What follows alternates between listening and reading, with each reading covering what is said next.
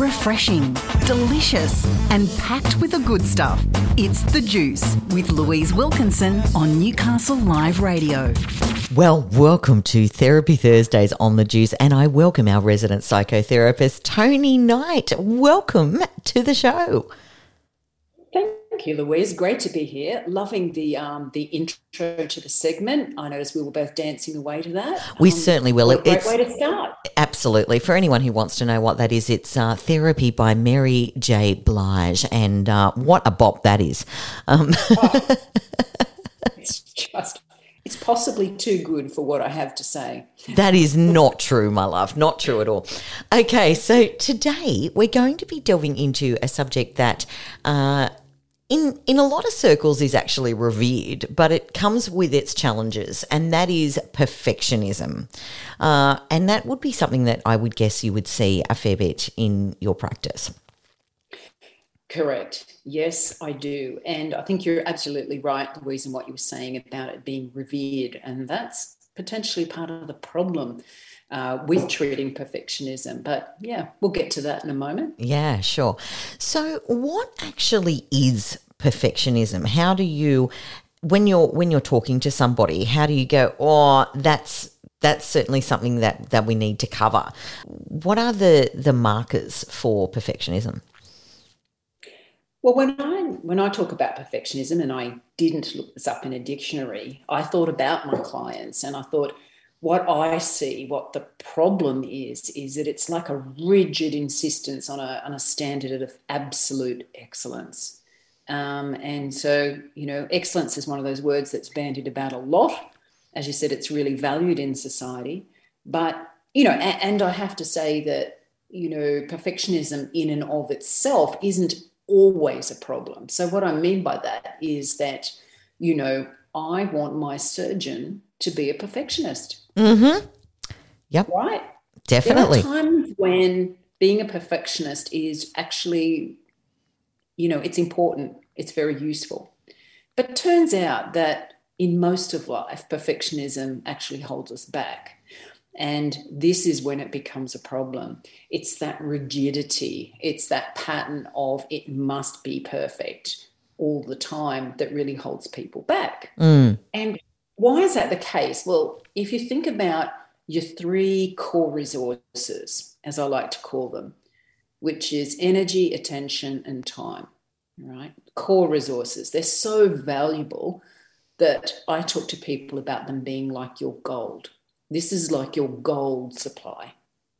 And they're all finite. You've only got limited amounts of them and potentially an unlimited range of things that you can spend them on. And so, what we do as humans, consciously and unconsciously, is that we ration out our gold to, to various things. And I encourage people to become more conscious of that, you know, to really think about where do you invest your gold? As I said, where do you invest your uh, energy, attention, and time? And perfectionism is a really good example of where it's probably not rationed out in a way that's really helpful. Yeah. Yeah. So, so what I mean by that is that you know, um, perfectionism, doing something to a standard that is perfect, requires a lot of those core resources. It does. A lot of energy, Mm. attention, and time. And arguably, for most human activities, um, it's just not required. Uh, and so, what you get is, uh, an, first of all, an opportunity cost. So, in other words, the um, gold, my personal goal that I'm invested in making something perfect, I could be using on a different activity that's going to net me more happiness, well-being, and all the other things that you know that I value. Um, and so you end up over investing in an activity to make it perfect when arguably it just doesn't need to be Yeah. you know um, and you can think about lots of examples of that like you know i guess at work you know producing you know whether it's you know reports or notes or you know projects and things um, it could be in you know producing something artistic it could be in the state of your house. I had a client who had what I can only imagine must be a massive house. It had five bedrooms, and she came to me for anxiety.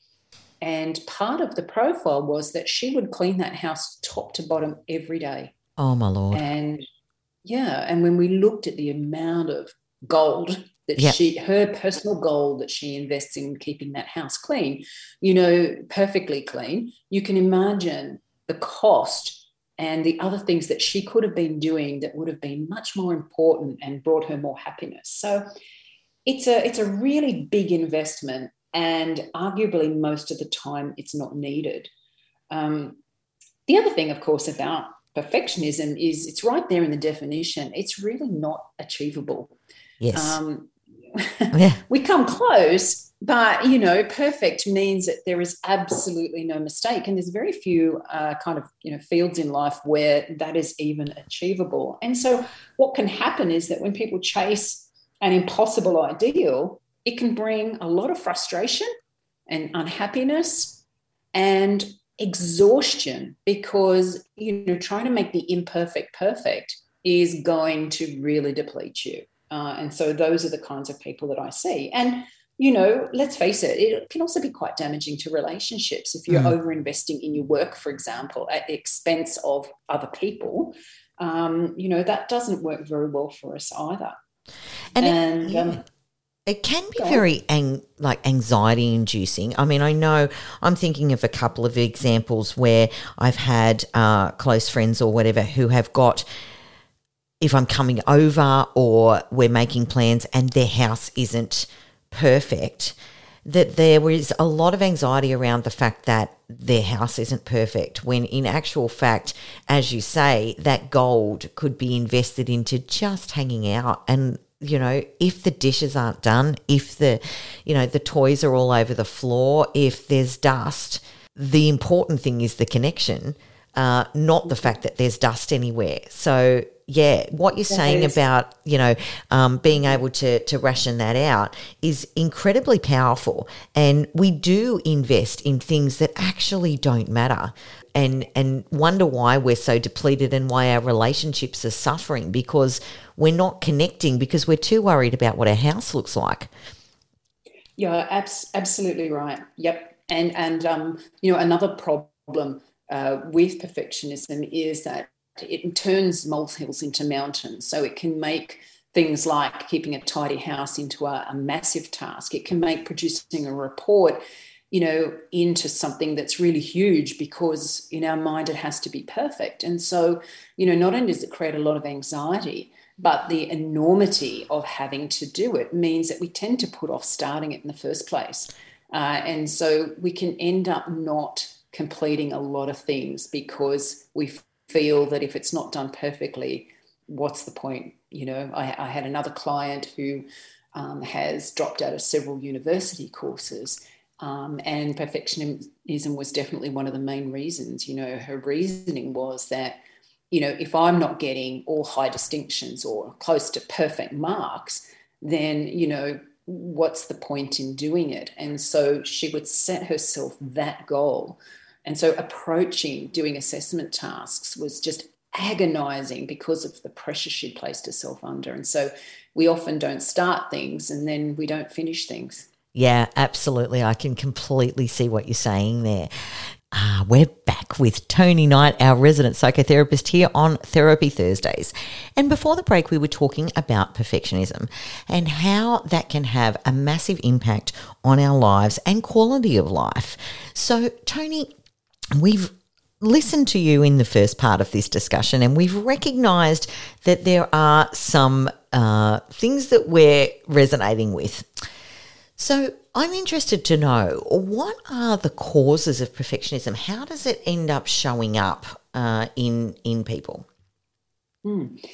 Yeah, there are there are different reasons, and sometimes in one person it can be a combination of things. I think that one of the most prevalent ones is what you mentioned right at the beginning um, of our talk, and that is that excellence is prized in our society. Whether it's something that's been instilled by our parents that we, you know, we should do things to excellence, You know, most of our workplaces emphasize the importance of excellence in what we do. And let's face it, excellence is lauded in society generally. Um, and so it's one of those things that's highly prized. Uh, but, you know, once again, um, it's, it, you know, excellence comes at a cost. And we've got to ask ourselves, is the cost worth it?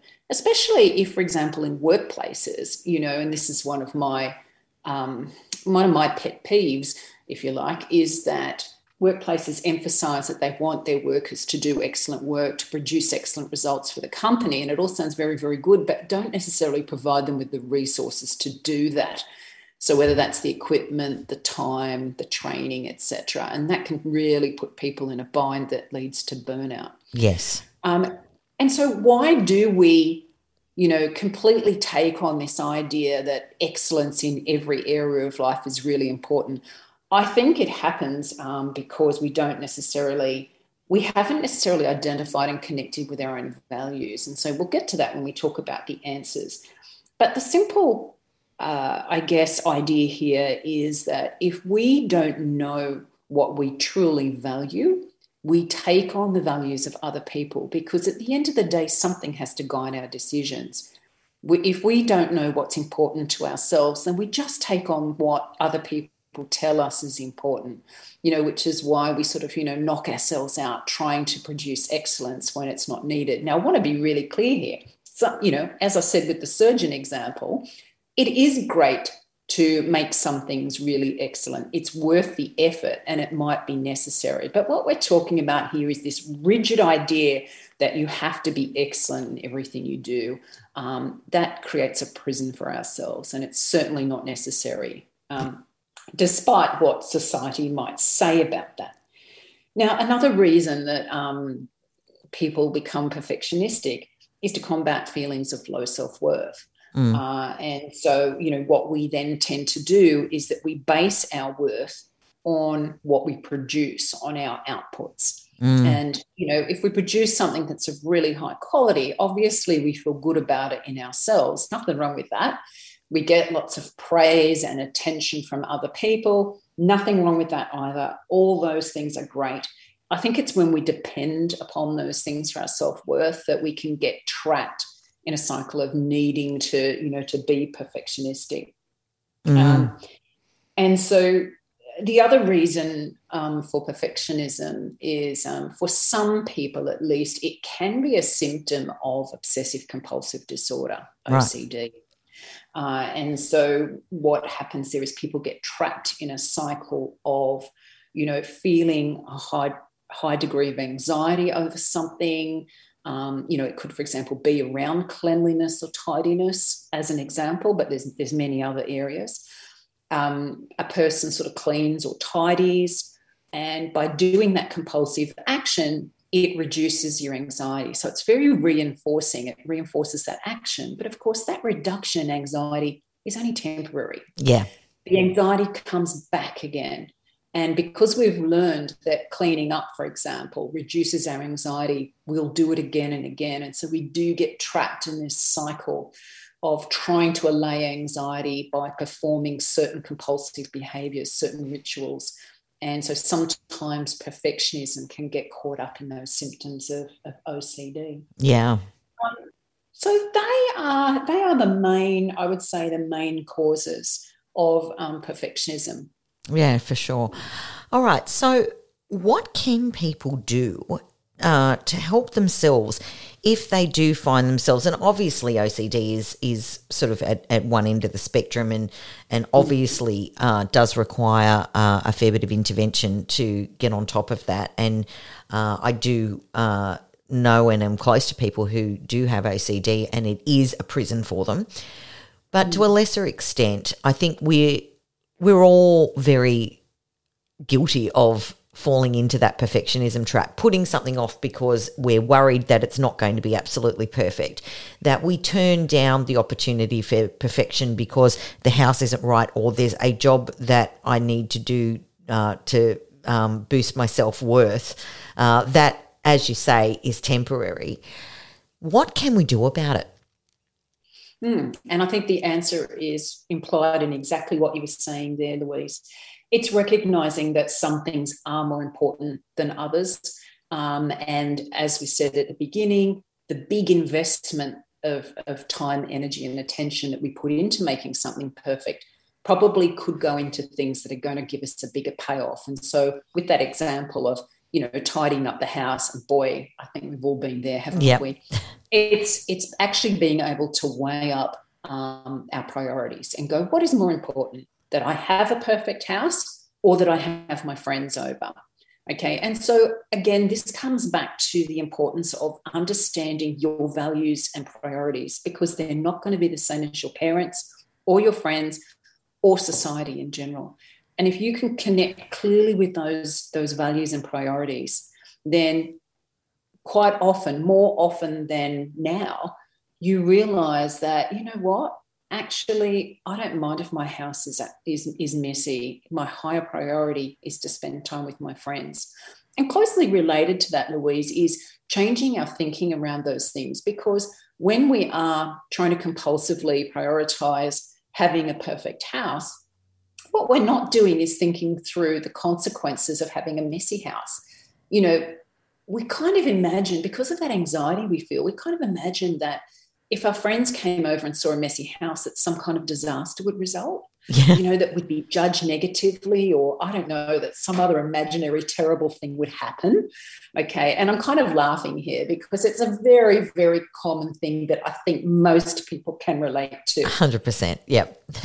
when we think it through, though, when we do a proper risk assessment, we realize that actually, even if we had a messy house, the people that love us are not going to think badly of us. And you know what? Worst case scenario, if they did look around and go, wow, Tony's standards have slipped, who cares? Yeah. You know, again, if you're clear about your values, then you're going to go, yeah, you know what? I've got more important things to do than to have a pristine house. Yeah. Lucky me.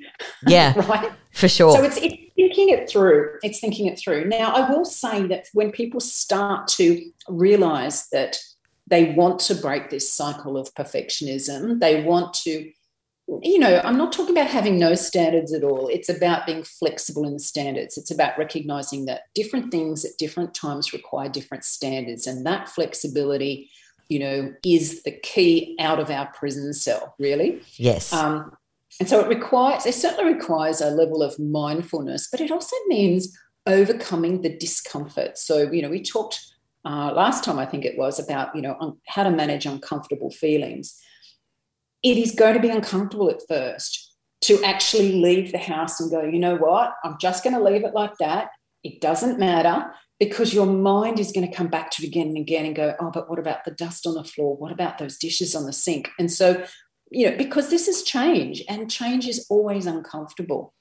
Um, I guess what I would say there is that you can't wait. It's a, it's a, it's a really important principle the action needs to come before the feeling that you can't wait to feel comfortable about letting go of perfectionism before you do it it yes. always works in reverse unfortunately yeah yeah, yeah. what you Excellent do is you point. just have enough strategies to um to to kind of go i'm going to do this but it's also about accepting and managing a high degree of discomfort yeah one of my favorite sayings in the world is growth never sits in comfort Yes, that's exactly, and, and it's it's very very true. And yep. so we don't wait to feel comfortable first, because you know that day is never going to happen because the actions need to happen first in order to feel the comfort. Quite true, quite true. Oh, that's um, and so look in in rare cases, um, people are going to need um, a professional to help them, particularly if this is part of a profile of OCD. Um, and you know, in rare cases where there's you know hot, very high levels of anxiety and depression, possibly medication as well. Um, I help people using hypnosis. Hypnosis works beautifully with something like that because there's usually so much anxiety uh, involved. Um, but um, yeah, and I will say also, by the way, if any of this causes discomfort for people or distress, um, don't forget Lifeline's number, yes, you know, which is 13 11 14. And um, you know, Lifeline can start to point people in the right direction if they're feeling very distressed about this stuff.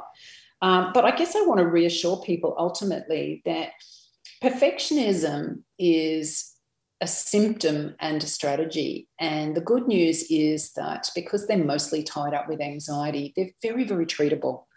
Uh, you can expect to make great improvements if you're willing to step out and take those first small steps. So it's not about completely abandoning your standards at this stage. Uh, certainly, just gradual step by step progress so that you can gradually adjust uh, to the changes probably is going to work quite well. You can tolerate it and you can expect great results if you're willing to, to take those steps. Amazing. Tony, this has been fascinating. Uh, I've got so much, for want of a better word, gold out of uh, what you've been uh, talking about today. And uh, yeah, look, I encourage you, if you are recognizing this in yourself, to try those things. Get out of your comfort zone. The action does need to happen before the emotion around it subsides. So take that step today and invite your bestie over for a cup of coffee with shock horror dirty dishes in the sink. Nobody, the, the sky will still be above your head, chicken little. That's one way of putting it. Yes. Absolutely. Tony Knight, our resident psychotherapist here on The Juice, thank you once again for joining us for Therapy Thursdays. Absolute pleasure, Louise.